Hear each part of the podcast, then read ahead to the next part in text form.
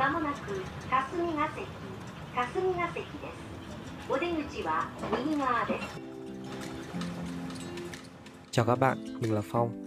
Chào các bạn, mình là Hải và đây là Đi một ngày đàng podcast, nơi chúng mình chia sẻ và bàn luận về những điều thú vị mà chúng mình thu nhặt được. Chào mừng các bạn quay trở lại với Đi một ngày đàng podcast. Và như tiêu đề thì ngày hôm nay bọn mình sẽ nói về sự phát triển. Vậy thế nào là phát triển? Nếu mà từ góc nhìn cá nhân vậy thì phát triển của một con người sẽ là trở nên tốt hơn về mặt kiến thức, tài chính, ngoại hình hay là mở rộng các mối quan hệ trong xã hội. To hơn một chút về sự phát triển của một đất nước thì nó sẽ là những phát triển về kinh tế, chính trị, xã hội, giáo dục. Và trong khi những cái uh, mặt khác của sự phát triển của đất nước như là chính trị, giáo dục hơi khó đo một chút thì với sự phát triển kinh tế chúng ta có rất nhiều cái thước đo quen thuộc. Một trong số đó sẽ là GDP. Vậy Phong, GDP là gì? GDP là từ viết tắt của từ Gross Domestic Product hay dịch tiếng Việt là tổng sản phẩm quốc nội. GDP thì được tính bằng giá trị thị trường của tất cả hàng hóa và dịch vụ cuối cùng được sản xuất ra trong một trong phạm vi một lãnh thổ nhất định ở một thời điểm nhất định. Ví dụ thì thường người ta sẽ có là GDP của một quốc gia trong một năm. Ở đây thì khi tính khi nói đến GDP thì chúng ta sẽ có một vài lưu ý. lý đầu tiên đó là hàng hóa được sản xuất ra trong nền kinh tế và được bán hợp pháp trên các thị trường thì mới được tính vào GDP. GDP sẽ không có những sản phẩm sản xuất bất hợp pháp và những sản phẩm mà uh, chúng ta tự tạo ra và tự tiêu thụ ví dụ như là bạn có thể trồng cây trong vườn và có hoa quả có rau củ để ăn thì những cái thứ, sản phẩm đó thì bạn vẫn tiêu thụ nhưng mà nó sẽ cũng không được tính vào GDP tiếp theo đó là GDP thì tính cả hàng hóa và dịch vụ tức là nó sẽ tính cả những cái thứ mà có thể đếm được và những cái dịch vụ vô hình nhưng mà người ta sẽ vẫn tìm cách để ước tính cái điều đó. Ở tiếng Anh thì người ta có cái cụm là tangible và intangible. Lưu ý tiếp theo đó là GDP chỉ bao gồm giá trị của những hàng hóa và dịch vụ cuối cùng, không tính giá trị của những hàng hóa trung gian. Ví dụ như là khi một chiếc lốp xe được sản xuất ra thì có thể cái lốp xe đấy sẽ không được tính vào GDP mà chỉ khi nó được lắp vào một cái xe và nó được bán ra một cái một cái xe ô tô được bán ra như là một phần thì tất cả cái giá trị đấy sẽ mới được tính. Và cái lưu cuối cùng đó là mỗi sản phẩm, mỗi một cái dịch vụ thì sẽ chỉ được tính GDP một lần. Ví dụ như nếu vẫn là cái xe đó nhưng mà nếu như bạn đi một thời gian và bạn bán lại thì cái số tiền mà bạn thu được nó cũng không được tính vào GDP một lần nữa. Khi nhắc đến GDP thì chúng ta sẽ thường có hai uh, khái niệm đi cùng với nhau. Thứ nhất đó là nominal GDP, tiếng Việt là GDP danh nghĩa, nó là giá trị sản lượng hàng hóa và dịch vụ tính theo giá trị hiện hành, thường là bằng thường được quy đổi ra USD. Và thứ hai đó là real GDP, có nghĩa là GDP thực tế, nó là giá trị sản lượng hàng hóa dịch vụ sau khi được được điều chỉnh lạm phát. à, một khái niệm nữa thường được nhắc cùng với GDP đó là GDP per capita. à, dịch tiếng Việt của cái này sẽ là tổng sản phẩm quốc nội chia bình quân đầu người. Chúng ta sẽ lấy tổng GDP của một khu vực chia cho tổng số dân của khu vực đó. Ví dụ như chúng ta sẽ có GDP per capita của từng nước chẳng hạn. Cái lý do mà khái niệm này quan trọng là bởi vì thường thì có thể có những cái đất nước hoặc là khu vực có GDP gần bằng nhau, nhưng mà khi chia ra đầu người thì lại có những cái sự chênh lệch rất là lớn và chúng ta sẽ biết được là dân, con người ở đất nước nào nó giàu hơn ví dụ như là so sánh giữa GDP của Việt Nam và Singapore thì GDP của hai nước gần bằng nhau và hình như là năm nay là GDP của Việt Nam đã chính thức vượt GDP của Singapore tuy nhiên dân số của Việt Nam thì khoảng 98 triệu người còn dân số của Singapore thì chỉ có khoảng 5,5 triệu người nên là khi mà chúng ta chia ra đầu người thì GDP per capita của Singapore cao hơn Việt Nam rất là nhiều và đó cái GDP per capita của đất nước đó cũng là một trong những cái con số cao nhất thế giới. Vậy à, tại sao GDP lại quan trọng? Trước hết thì chúng ta sẽ tìm hiểu xem GDP kể cho chúng ta câu chuyện gì. GDP cung cấp thông tin về quy mô của nền kinh tế và hiệu quả hoạt động của một nền kinh tế. Ngoài việc sử dụng nguyên cái con số GDP đó, chúng ta cũng có thể nhìn sâu hơn vào các thành phần của nó. Trước hết thì chúng ta có thể nhìn theo ba sectors của nền kinh tế hay là ba khu vực kinh tế đó là nông nghiệp, công nghiệp và dịch vụ. Như ở Việt Nam vào năm 2021 thì theo số liệu của Tổng cục Thống kê, à, ngành nông nghiệp tức là nông lâm thủy sản chiếm 12.36% của GDP, công nghiệp có và xây dựng nữa thì chiếm 37.86%, dịch vụ thì chiếm 40.95%, À, ngoại trừ xem GDP theo các cái sector đấy thì chúng ta cũng có thể xem theo các ngành rõ hơn trong nền kinh tế chẳng hạn như là may mặc công nghiệp đóng tàu rồi sản xuất xe ô tô, xe máy thì chúng ta có thể xem xem ngành nào của nền kinh tế đóng góp nhiều nhất vào GDP, ngành nào ít nhất, ngành nào phát triển nhanh nhất, ngành nào phát triển chậm nhất. À, hoặc chúng ta có thể nhìn theo khu vực địa lý. Với nước ta thì theo mình biết thì chúng ta có 7 vùng kinh tế và 4 vùng kinh tế trọng điểm. À một cái fun fact thì đây là cái mà chúng ta đã từng học trong địa lý ở cấp 3, nếu mình nhớ không nhầm. Thì chúng ta có thể chia GDP theo các vùng này để biết được vùng nào phát triển, vùng nào chưa phát triển bằng, rồi tốc độ phát triển của các vùng khác nhau thế nào. Cũng như là với một số người thì có thể phân chia rõ hơn ở những cái vùng đấy thì có những cái ngành kinh tế nào phát triển như thế nào. Những thay đổi về sản lượng theo thời gian được đo bằng GDP thì sẽ là một cái thước đo sức khỏe của một nền kinh tế. Tốc độ tăng GDP thực tế thường được sử dụng như một chỉ báo về sức khỏe chung của nền kinh tế đó. Hiểu đơn giản thì GDP thực tế tăng sẽ là một dấu hiệu cho thấy nền kinh tế đang hoạt động tốt. Vậy dựa vào những cái con số, những cái câu chuyện chúng ta hiểu được từ GDP thì chúng ta có thể làm gì? GDP là một phép đo quan trọng đối với các nhà kinh tế và nhà đầu tư vì nó theo dõi những thay đổi về quy mô của toàn bộ nền kinh tế. Ngoài việc đóng vai trò là thước đo sức khỏe, báo cáo GDP cũng cung cấp cho chúng ta thông tin chi tiết về các yếu tố thúc đẩy tăng trưởng kinh tế hoặc kìm hãm tăng trưởng kinh tế. Như mình đã nói ở trên thì chúng ta có thể nhìn vào các thành phần của nó theo nhiều những cái thước đo chẳng hạn như là các ngành công nghiệp hay khu vực địa lý. Và đối với chính phủ thì họ có thể dùng những cái số liệu, những cái um, cơ cấu đó để can thiệp điều chỉnh cái GDP của đất nước mình xem họ muốn cái nào, ngành nào, khu vực nào phát triển nhanh hơn, nhiều hơn, cần đưa ra những cái chính sách như thế nào để điều hướng phát triển. Đối với các chính phủ nước ngoài rồi các tổ chức nước ngoài thì họ cũng có thể xem vào những cái con số đó để xem đất nước của chúng ta đang đứng ở trong giai đoạn nào, cần những sự hỗ trợ nào và họ có thể cung cấp những sự hỗ trợ nào. Um, có thể đến đoạn này thì nhiều bạn sẽ hỏi là tại sao những cái chính phủ hay tổ chức nước ngoài lại muốn hỗ trợ đất nước chúng ta. Thì về mặt lý thuyết thì ngoại trừ những cái như là mục đích nhân đạo hay gì đó thì cũng có người nói là làm như thế sẽ kích thích phát triển thế giới và thúc đẩy nền kinh tế khu vực tức là hỗ trợ những đất nước chẳng hạn như nước chúng ta thì đó là một cái lựa chọn mà tốt hơn cho tất cả mọi người. Tất nhiên là có thể sẽ có nhiều lý do hơn và có thể trong tương lai một tập nào đó thì bọn mình sẽ tìm hiểu cái này. À, tiếp theo thì với các nhà đầu tư Việt Nam thì sức khỏe kinh tế được đo lường bằng những thay đổi trong GDP sẽ có ý nghĩa rất là lớn đối với các tài sản tài chính. Bởi vì tăng trưởng kinh tế mạnh hơn thì sẽ có xu hướng chuyển thành lợi nhuận doanh nghiệp cao hơn. Nó có tương quan thuận với giá cổ phiếu. Và đồng thời thì tăng trưởng GDP mạnh hơn có thể ảnh hưởng đến các khoản đầu tư có thu nhập cố định như là trái phiếu, bởi vì lợi nhuận của chúng so ra thì sẽ kém hấp dẫn hơn. Nói đơn giản hơn một chút thì mọi người có thể nhìn xung quanh cái cuộc sống hàng ngày của chúng ta ở Việt Nam ấy thì chắc sẽ rất ít người nghe đến việc có ai chơi trái phiếu. Hay ít nhất với mình thì mình chưa nghe được nhiều đến thế. Có an toàn lắm thì mình đã thấy có những người đi gửi một phần tiền vào trong ngân hàng để lấy lãi suất. Chứ còn đến nước chơi trái phiếu thì không có mà đa số người ta sẽ chơi cổ phiếu hoặc thậm chí có một giai đoạn mà Việt Nam người ta chơi crypto rất là nhiều ấy. Bởi vì nó lợi nhuận cao và với cái sự tăng trưởng kinh tế ở Việt Nam thì cái lợi nhuận đấy nó mới xứng đáng với công sức mà mọi người cảm thấy là người ta bỏ ra để đi đầu tư. Um, dạo gần đây thì thị trường crypto có vẻ lắng lại thì mình mới bắt đầu thấy mọi người trở lại chơi chứng khoán rồi chơi commodities, mình không biết dịch là gì, nhiều hơn một chút. Với các à, với các nhà đầu tư nước ngoài đi, đấy là với các nhà đầu tư Việt Nam, còn với các nhà đầu tư nước ngoài thì họ có thể sử dụng con số đó, con số GDP tất nhiên là cùng với những cái số liệu khác nữa, để họ so sánh giữa các đất nước rồi các ngành, các công ty ở các nước khác nhau để xem họ nên đầu tư tiền của họ vào đâu và cuối cùng thì với người dân Việt Nam với chúng ta những cái con người mà chưa có nhiều tiền đến mức có thể thay đổi cuộc chơi của cả một ngành kinh tế thì những cái con số GDP này thì nó sẽ có ý nghĩa gì?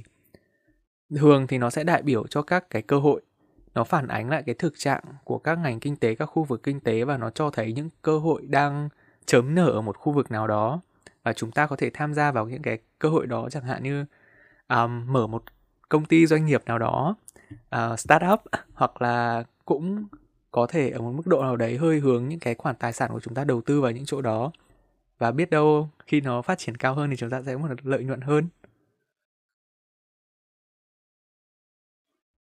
Mặc dù GDP là một chỉ số quan trọng như những gì mà Hải vừa nói, nhưng mà thực sự nó rất là khó để đo lường được con số này một cách chính xác. Để tính GDP thì chúng ta sẽ có một bộ quy tắc hướng dẫn và các thông lệ tốt nhất, best practice, từ các tổ chức quốc tế như là Quỹ tiền tệ quốc tế IMF Cục Thống kê Liên Hợp Quốc UNSD. Tuy nhiên thì những cái hướng dẫn hoặc những cái thông lệ này cũng chỉ mang tính hỗ trợ. Việc thu thập số liệu và tính toán hoàn toàn là do chính phủ của từng nước đảm nhiệm. Ở Việt Nam thì đó sẽ là công việc của Tổng cục Thống kê và bởi vì là do từng chính phủ đảm nhiệm nên là sẽ có rất nhiều sự khác nhau trong tính cách tính và con số GDP của các nước. Ví dụ như ở Việt Nam thì năm 2019 chúng ta đã được yêu cầu và chúng ta có sự hỗ trợ IMF, IMF để tính lại GDP và trong năm đó thì GDP của Việt Nam đã tăng 25%. Tuy nhiên thì đến năm sau đấy, năm 2020 thì Việt Nam lại được ờ, uh, UNSD lại yêu cầu một lần nữa là phải tính toán lại GDP bởi vì có vẻ như Việt Nam thì vẫn đang tính GDP chưa đủ. Uh, ngoài ra nếu như mà chúng ta nhìn vào những cái con số khác để so sánh với GDP thì ví dụ như là nếu như nhìn vào kim ngạch xuất khẩu và nhập khẩu ở Việt Nam thì cái con số này đang lớn hơn GDP và điều này với mình thì cũng hơi kỳ lạ một chút. Tại vì là trên thế giới thì chỉ có, hiện tại thì chỉ có 5 nước như vậy, ngoài Việt Nam thì có bốn nước khác. Và những nước mà có kim ngạch xuất khẩu lớn hơn GDP thì đều là những nước mà người ta có dân số thấp và nền kinh tế phụ thuộc nhiều phần vào xuất khẩu. Còn Việt Nam thì chúng ta có một nền kinh tế khá là chắc chắn và chúng ta cũng có một cái nền dân số rất là cao và có cái thị trường trong nước đang bùng nổ. Một điều nữa đó là ở trên thì mình đã nói đến khái niệm GDP nominal và real GDP. Ngoài ra thì có một khái niệm nữa cũng rất là quan trọng, đó là GDP PPP. Cái chữ PPP ở đây có nghĩa là Purchasing Power Parity, từ tiếng Việt là sức mua tương đương. Cái này thì hơi khó giải thích một chút, thì bây giờ mình thử ví dụ. Như mình đã hiện tại đang ở Nhật, khi mình đi ra siêu thị mình có 100 yên thì mình sẽ chỉ mua được một quả cà chua. Còn cùng 100 yên đấy, mình về Việt Nam mình đổi ra tiền Việt Nam thì mình sẽ chắc là mình sẽ mua được khoảng 5 6 quả. Chính vì sự khác nhau như vậy nên là chúng ta mới cần đến cái PPP. PPP thì sẽ so sánh tiền tệ của các quốc gia bằng cách so sánh giá tiền của một dọ hàng hóa, basket of goods. Và GDP thì thường là chúng ta sẽ đổi ra đồng đô la Mỹ, còn GDP PPP thì chúng ta sẽ dùng một cái gọi là international dollar, một cái đồng đô la quốc tế để xem là cái GDP của một nước sẽ là có sức mua như thế nào. Và mình nghĩ theo mình thì cái GDP PPP này nó phản ánh đúng hơn cái chất lượng cuộc sống. Ví dụ như ở Việt Nam thì GDP PPP của Việt Nam gấp 3 lần GDP nominal và nếu như xếp hạng trong quốc tế trên thế giới thì GDP, GDP nominal Việt Nam đứng thứ 39 mà cái PPP thì lại đứng thứ 26. Và kể cả khi GDP được đo lường một cách đúng đắn thì nó cũng không phản ánh hết được bức tranh về sự phát triển của một đất nước. GDP thì được sinh ra từ thời kỳ công nghiệp hóa và nó chuyên được dùng để đo cho manufacturing sector, chuyên được dùng cho cái công nghiệp sản xuất và nó sẽ thường được dùng để đo lường sản lượng hoặc là số lượng sản phẩm được sản xuất ra. Hiện tại thì một nền kinh tế sẽ không chỉ còn có các sản phẩm nông nghiệp, công nghiệp được sản xuất mà còn có các ngành dịch vụ như là du lịch và tài chính. Thì mặc dù GDP có ước tính được những cái này nhưng mà nó sẽ không thể nào ước tính một cách đúng đắn. Tiếp theo là cũng trong cái ý này thì GDP nó sẽ đo đếm về số lượng hơn là về chất lượng. Ví dụ như là iPhone X được ra mắt năm 2017 và iPhone 14 Pro được ra mắt năm nay thì đều có giá khởi điểm là 999 đô và khi đếm vào GDP thì một, hai cái đấy sẽ được đếm giá trị như nhau đều là 999 đô nhưng mà cái giá trị của iPhone 14 Pro mang lại cho một cá nhân thì chắc chắn là sẽ nhiều hơn rất là nhiều so với iPhone X. Một ý tiếp theo đó là GDP thì đo bằng cách cộng tất cả còn GDP per capita thì chia đều ra đầu người để tính trung bình. Và cái trung bình này thì sẽ không thể nào phản ánh hết được sự giàu có hay là sự sung túc của một cá nhân. Nếu như trong cái khu vực, trong cái đất nước đấy mà có sự phân hóa giàu nghèo và bất bình đẳng về thu nhập. Ví dụ như chúng ta tưởng tượng trong nền kinh tế, đi một ngày đàng có hai người là Hải và Phong, thì nếu như thu nhập của Hải tăng thêm 100 triệu thì chia đầu người ra thì mỗi người sẽ tăng thêm 50 triệu. Tuy nhiên thì rõ ràng là chỉ có Hải được tăng lên còn mình thì vẫn như vậy. À, một ý nữa đó là GDP thì không đo lường được human well-being. Từ này thì mình không thấy có từ tiếng Việt tương đương nên mình sẽ tạm dịch là sự hài lòng hoặc là chất lượng cuộc sống. Human well-being thì lại có rất là nhiều yếu tố để quyết định. Nó bao gồm giáo dục, chăm sóc sức khỏe, các mối quan hệ xã hội và rất là nhiều yếu tố khác. Và GDP thì hoàn toàn không đo lường được những cái yếu tố này. Tất nhiên là GDP có thể đo lường được vật chất, một phần nào đó làm nền tảng cho những cái yếu tố này nhưng mà hoàn toàn không thể đo lường được những cái yếu tố này. Và cái ý cuối cùng đó là GDP thì không đo đếm được ảnh hưởng đến môi trường. GDP như mình nói ở trên thì nó tính tổng sản lượng hoặc là tổng số lượng. Thế nên là nếu như mà chúng ta càng sản xuất và càng tiêu thụ nhiều thì GDP sẽ càng tăng cao. Nhưng mà điều này thì còn đồng nghĩa là chúng ta càng dùng thêm nhiều tài nguyên và chúng ta càng thải ra nhiều chất thải ra môi trường, gây hại đến môi trường. Ví dụ như là GDP giữa Việt Nam và UAE thì hai nước đều có GDP gần bằng nhau và lượng uh, khí thải CO2 cũng gần bằng nhau. Tuy nhiên, uh, dân số của Việt Nam thì gấp 10 lần dân số của UAE nên là khi mà chia ra thì rõ ràng là GDP per capita của một người dân UAE thì đang nhiều hơn Việt Nam nhưng đồng nghĩa là người ta cũng thải ra đang gây hại ra môi trường hơn một người dân Việt Nam rất là nhiều. Vậy nếu như Phong nói GDP nó không chính xác và nó không toàn diện thì chúng ta có thể dùng những cái gì? Và tất nhiên là nó sẽ có những cái chỉ số khác. Um, chắc là cũng sẽ không toàn diện nhưng mà dùng cùng với nhau thì chúng ta sẽ có một bức tranh toàn cảnh tốt hơn. Và trước khi đi vào những cái chỉ số đấy thì bởi vì trong cái phần này mình sẽ dùng nhiều ví dụ về Việt Nam hay là Việt Nam Việt Nam đứng ở vị trí nào trong những cái bảng xếp hạng các chỉ số đó. Chúng ta sẽ có một cái câu hỏi phụ nhỏ. Đấy là các bạn nghĩ Việt Nam có phải là một nước nhỏ hay không? Um, Phong, Việt Nam có phải một nước nhỏ hay không? Theo mình thì Việt Nam không phải là một nước nhỏ. Nếu như mà chúng ta nhìn vào các bảng xếp hạng thì chúng ta sẽ thấy là GDP nominal của Việt Nam đứng thứ 39, uh, GDP PPP của Việt Nam đứng thứ 26 và dân số của Việt Nam thì đứng thứ 16 trên thế giới, tức là Việt Nam thì không hề là một nước nhỏ. Tuy nhiên nhưng mà nếu mà chúng ta chia ra GDP per capita như mình vừa nói thì con số đấy thì khá là đang khiêm tốn thì mình nghĩ là Việt Nam không phải là một nước nhỏ nhưng Việt Nam là một nước có nền kinh tế đang phát triển. Ok, một câu trả lời hơi lằng nhằng nhưng mà xin cảm ơn Phong. Um, vậy thì đúng đúng như Phong nói thì Việt Nam chúng ta trước hết là phải xác định không phải là một nước nhỏ. Trong lịch sử thì chúng ta vẫn hay xưng là nước nhỏ ấy là bởi vì chúng ta so sánh với Trung Quốc. Nhưng mà nếu mà mình thật sự nghĩ về cái cái sự so sánh đấy thì nếu mà đem so với Trung Quốc thì có mấy nước không phải là nước nhỏ đâu. Thế nên là vậy nhá, hãy nhớ trong đầu chúng ta không phải là một nước nhỏ. Um, chỉ số đầu tiên mà chúng ta sẽ nói có thể thay thế cho GDP sẽ là GNP, Gross National Product hay là gọi là tổng sản lượng quốc gia.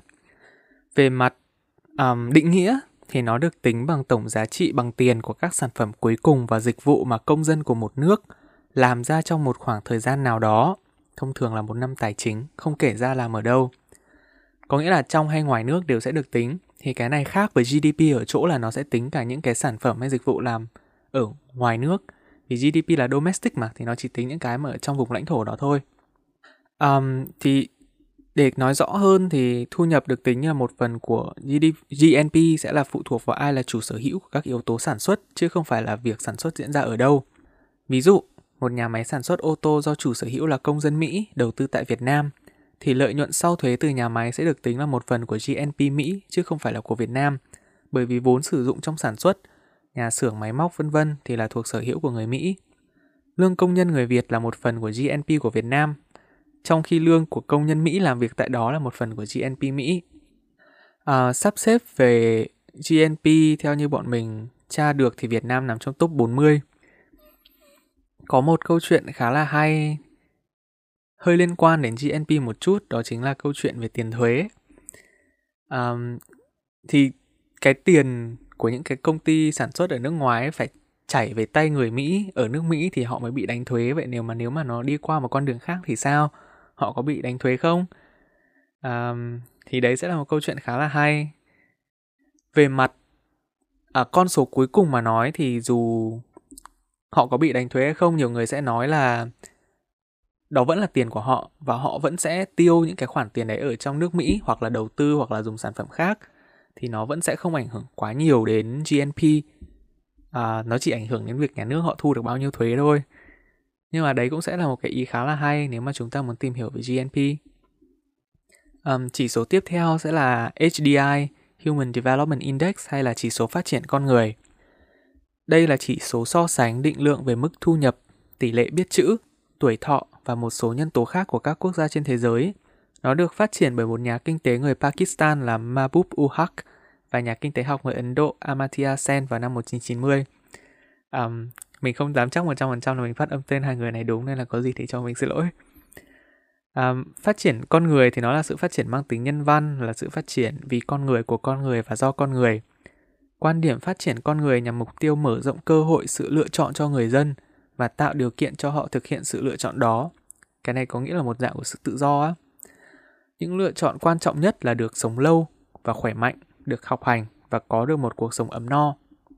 Năm đặc trưng của quan điểm phát triển con người sẽ là con người là trung tâm của sự phát triển, người dân là mục tiêu của sự phát triển, việc nâng cao vị thế của người dân bao gồm cả sự hưởng thụ và cống hiến, à, chú trọng về việc tạo lập sự bình đẳng cho mọi người dân về mọi mặt tôn giáo, dân tộc, giới tính, quốc tịch, màu da và cuối cùng là tạo cơ hội lựa chọn tốt nhất cho người dân về kinh tế, chính trị, xã hội, văn hóa. Và trên bảng xếp hạng mà bọn mình tìm được thì Việt Nam xếp hạng thứ 118. À, vậy thì có lẽ mọi người sẽ hơi hỏi một chút đấy là tại sao chúng ta kinh tế phát triển mà HDI lại không cao. À, như Phong có nói ở trên thì GDP nominal của chúng ta xếp thứ 39 và GDP PPP thì xếp thứ 26. Rõ ràng rất là cao mà tại sao HDI lại chỉ có 118 là do con người chúng ta không phát triển hay là thế nào? Thì cái này nó cũng có một cái câu trả lời thực ra cũng hơi nằm trong câu hỏi một chút đấy là vì chúng ta to GDP của chúng ta cao nhưng mà chúng ta phải chia ra. À, các nước nhỏ hơn thì vì họ rất là nhỏ ấy nên là GDP của họ sẽ không cao bằng chúng ta được. Nhưng mà cái chia khi chia ra thì họ sẽ có nhiều um, theo một cách nói là đấy là vốn để phát triển con người hơn.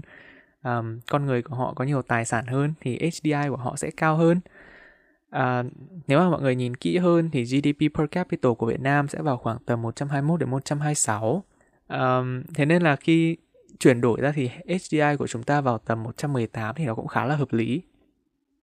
Um, sang chỉ số tiếp theo bọn mình tìm được thì sẽ là IWI Inclusive Wealth Index hay là chỉ số giàu có toàn diện. Đây là bản dịch của đi một ngày làm podcast và bọn mình không đảm bảo đúng ngữ nghĩa 100%. À, để tìm hiểu cái này thì trước hết chúng ta có một khái niệm nó là Inclusive Wealth. Trong Inclusive Wealth Index nó là của cải tổng hợp. Thì nó là tổng giá trị các nguồn tài sản trong một khu vực bao gồm Natural Capital, tài nguyên thiên nhiên, Human Capital, nhân lực, Social Capital, nguồn vốn xã hội và Public Capital, vốn đầu tư công. Thì chỉ số giàu có toàn diện là thước đo cho sự giàu có bao trùm trong các quốc gia không giống như tổng sản phẩm quốc nội à, GDP. Thì chỉ số giàu có toàn diện cung cấp một công cụ để các quốc gia đo lường liệu họ có đang phát triển theo cách mà họ sẽ cho phép các thế hệ tương lai đáp ứng nhu cầu của chính họ hay không. Tức là phát triển nhưng mà không phá hoại tất cả mọi thứ. À, chỉ số giàu có toàn diện IWI thì được phát triển bởi UNEP với sự hợp tác của Đại học Kyushu. Tính toán chỉ số dựa trên ước tính lượng vốn nhân lực, vốn tự nhiên, vốn sản xuất tạo nên cơ sở sản xuất của một nền kinh tế. Báo cáo giàu có toàn diện 2 năm IWR theo dõi tiến độ và tính bền vững trên toàn thế giới cho 140 quốc gia. IWI là thước đo của UNEP để đo lường mức độ hạnh phúc giữa các thế hệ. Về mặt xếp hạng thì à, trước tiên thì theo những gì bọn mình tìm hiểu được thì trong chỉ số giàu có toàn diện IWI người ta phân tất cả các quốc gia vào 10 thang, cao nhất là thang số 1 và thấp nhất là thang số 10. Thì Việt Nam có các vùng khu vực khác nhau xuất hiện trong cái thang trong 10 cái thang đó thì chúng ta có xuất hiện trong à, khoảng 4 khu vực xuất hiện trong mức thang thứ 6 và một khu vực xuất hiện trong thang thứ 9 và một khu vực xuất hiện trong thang thứ 8. Cái là mình hơi ngạc nhiên một chút đấy là à, khi bọn mình tìm hiểu thì có khu vực Red River Delta hay mình hiểu là đồng bằng sông Hồng thì lại chỉ xếp ở khu vực thứ 8 thôi. Có nghĩa là một mức độ nào đấy thì không phát triển kinh tế bằng một số khu vực khác của Việt Nam. Khá là mới. um, sang chỉ số tiếp theo thì chúng ta có GNH, Gross National Happiness, tổng hạnh phúc quốc gia. Thì nó là thước đo tiến bộ kinh tế và đạo đức mà quốc vương Bhutan đã giới thiệu vào những năm 1970 như là một sự thay thế cho GDP. Thay vì tập trung nghiêm ngặt vào các biện pháp kinh tế, thì tổng hạnh phúc quốc gia tính đến sự kết hợp phát triển của các yếu tố chất lượng cuộc sống. À, đối ngược với nó thì chúng ta có Misery Index là chỉ số khốn khổ. Thì nó được dùng để đánh giá mức độ khổ trong cuộc sống của người dân tại các quốc gia trên cơ sở phép tính uh, tổng tỷ lệ thất nghiệp, lãi suất cho vay và lạm phát trên tăng trưởng GDP đầu người trong năm. Chỉ số này càng cao thì mức độ khốn khổ của người dân ở quốc gia đó lại càng lớn. À, về bảng xếp hạng tổng hạnh phúc quốc gia thì Việt Nam đứng ở số 77, cũng tương đối cao, cũng là một xếp hạng khá là hay. Nhưng mà ngược lại thì có một số cái quan điểm khác hay còn gọi là hot take về à, tổng hạnh phúc quốc gia đấy là cái chỉ số này không đáng tin. À, họ dùng từ khác nhưng mà nhìn chung thì ý họ là nó không đáng tin bởi vì chúng ta không thật sự đo lường được độ hạnh phúc. Có những cái uh, thước đo mà G- GNH dùng, Tổng hạnh phúc quốc gia dùng để gọi là ước tính sự hạnh phúc nhưng mà theo ý kiến của họ thì đấy không phải là một cái có thể đo được và những cái kia nó chỉ mang tính đại biểu ở mức độ nào đấy thôi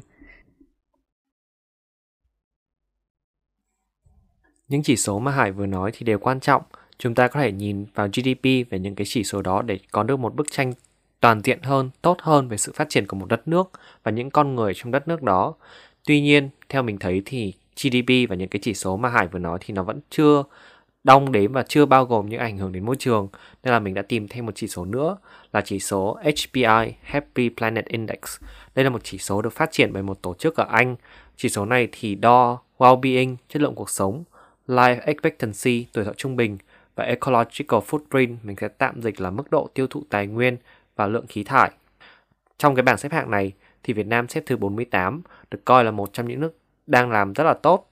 Còn mình thấy là những nước mà phát triển hơn, những nước được coi là developed country thì đều xếp hạng dưới 100. Ví dụ như là nước Mỹ thì xếp thứ 122 và xếp cuối cùng của cái bảng này là Qatar ở thứ 152 thì theo mình thấy thì bảng xếp hạng này nó một phần nào đó khá là đúng tại vì nó đang nói được cho chúng ta là cái việc tăng trưởng phát triển kinh tế thì điều đấy nó còn đánh đổi với việc là tiêu thụ nhiều tài nguyên hơn và gây ảnh hưởng đến môi trường nhiều hơn. Và theo mình thấy thì có thể có vẻ là Việt Việt Nam dù đang phát triển rất là nhanh nhưng chính phủ Việt Nam và doanh nghiệp ở Việt Nam cũng đang khá là quan tâm đến vấn đề uh, ảnh hưởng đến môi trường. Tuy nhiên thì cái chỉ số này và cả những tất cả những chỉ số ở trên thì đều chỉ nói cho mình về tình hình hiện tại, nó chỉ là đều là những cái con số những cái dữ liệu mà đã xảy ra chứ mình nhìn vào thì mình cũng chưa thể nào mà dự đoán được là một quốc gia, một đất nước nó sẽ phát triển hơn như thế nào. Thế nên là mình lại tìm thêm được một chỉ số nữa là GII, Global Innovation Index. Mình tạm dịch là chỉ số đổi mới toàn cầu. Chỉ số này thì đo các yếu tố ảnh hưởng đến sự đổi mới phát triển ví dụ như là mức độ đầu tư vào R&D hay là sự tăng trưởng của năng suất. Ở trong cái chỉ số này thì Việt Nam xếp thứ 48 trên 132 và nếu chỉ tính trong khu vực Đông Bắc Á, Đông Nam Á thì Việt Nam đứng thứ 10 và trong nhóm các nước thu nhập thấp thì Việt Nam đứng thứ hai. Ờ, điều này có nghĩa là khi mình nhìn vào đây mình sẽ thấy là Việt Nam mặc dù chúng ta vẫn chưa phát triển chỉ số ví dụ như là chỉ số ờ, HDI của chúng ta thì vẫn còn thấp tuy nhiên chúng ta đang dành tài nguyên để chúng ta đầu tư vào những cái đổi mới chúng ta có thể uh, đầu tư vào những công nghệ mới và cái tiềm năng phát triển của kinh tế Việt Nam trong tương lai sẽ còn là rất là lớn.